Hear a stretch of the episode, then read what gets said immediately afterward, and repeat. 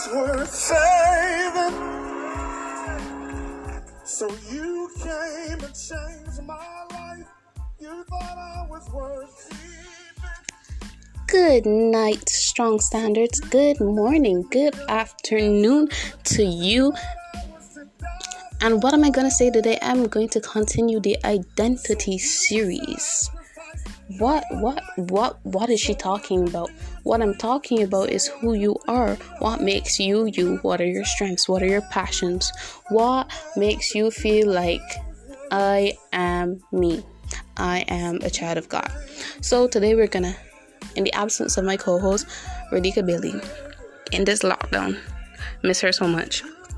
We're going to talk about identity in Christ, having confidence in Christ.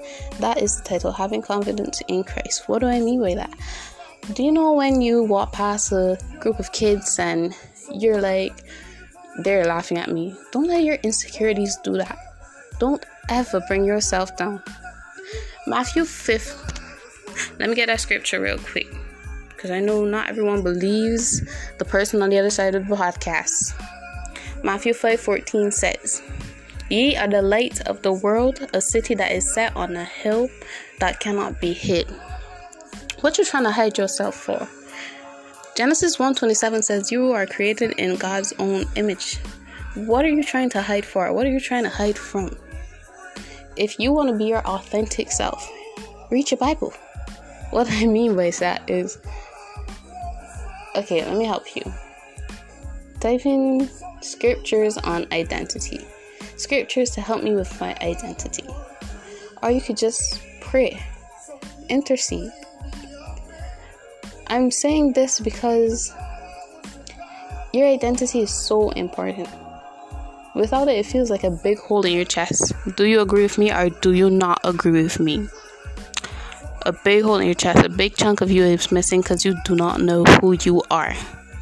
So next time you walk past those group of kids, walk past like if you're causing spiritual reactions. Flip your hair, not in arrogance, but flip your hair and make sure that you know that you are a child of God. That you have picked up your cross, denied yourself, and follow God, and now you are on the path to success. 2 Corinthians 5:17 says, "Therefore, if anyone is in Christ, he is a new creation. The old has passed away." Stop stop letting your past be your present. It's called past for a reason. Let's pass it by and start something new. Let's start over. God gives you a new opportunity every single day. Let's make this day one of the beginning of your confidence in Christ. Okay, homies. Shaboom shabang. Bye bye, gang.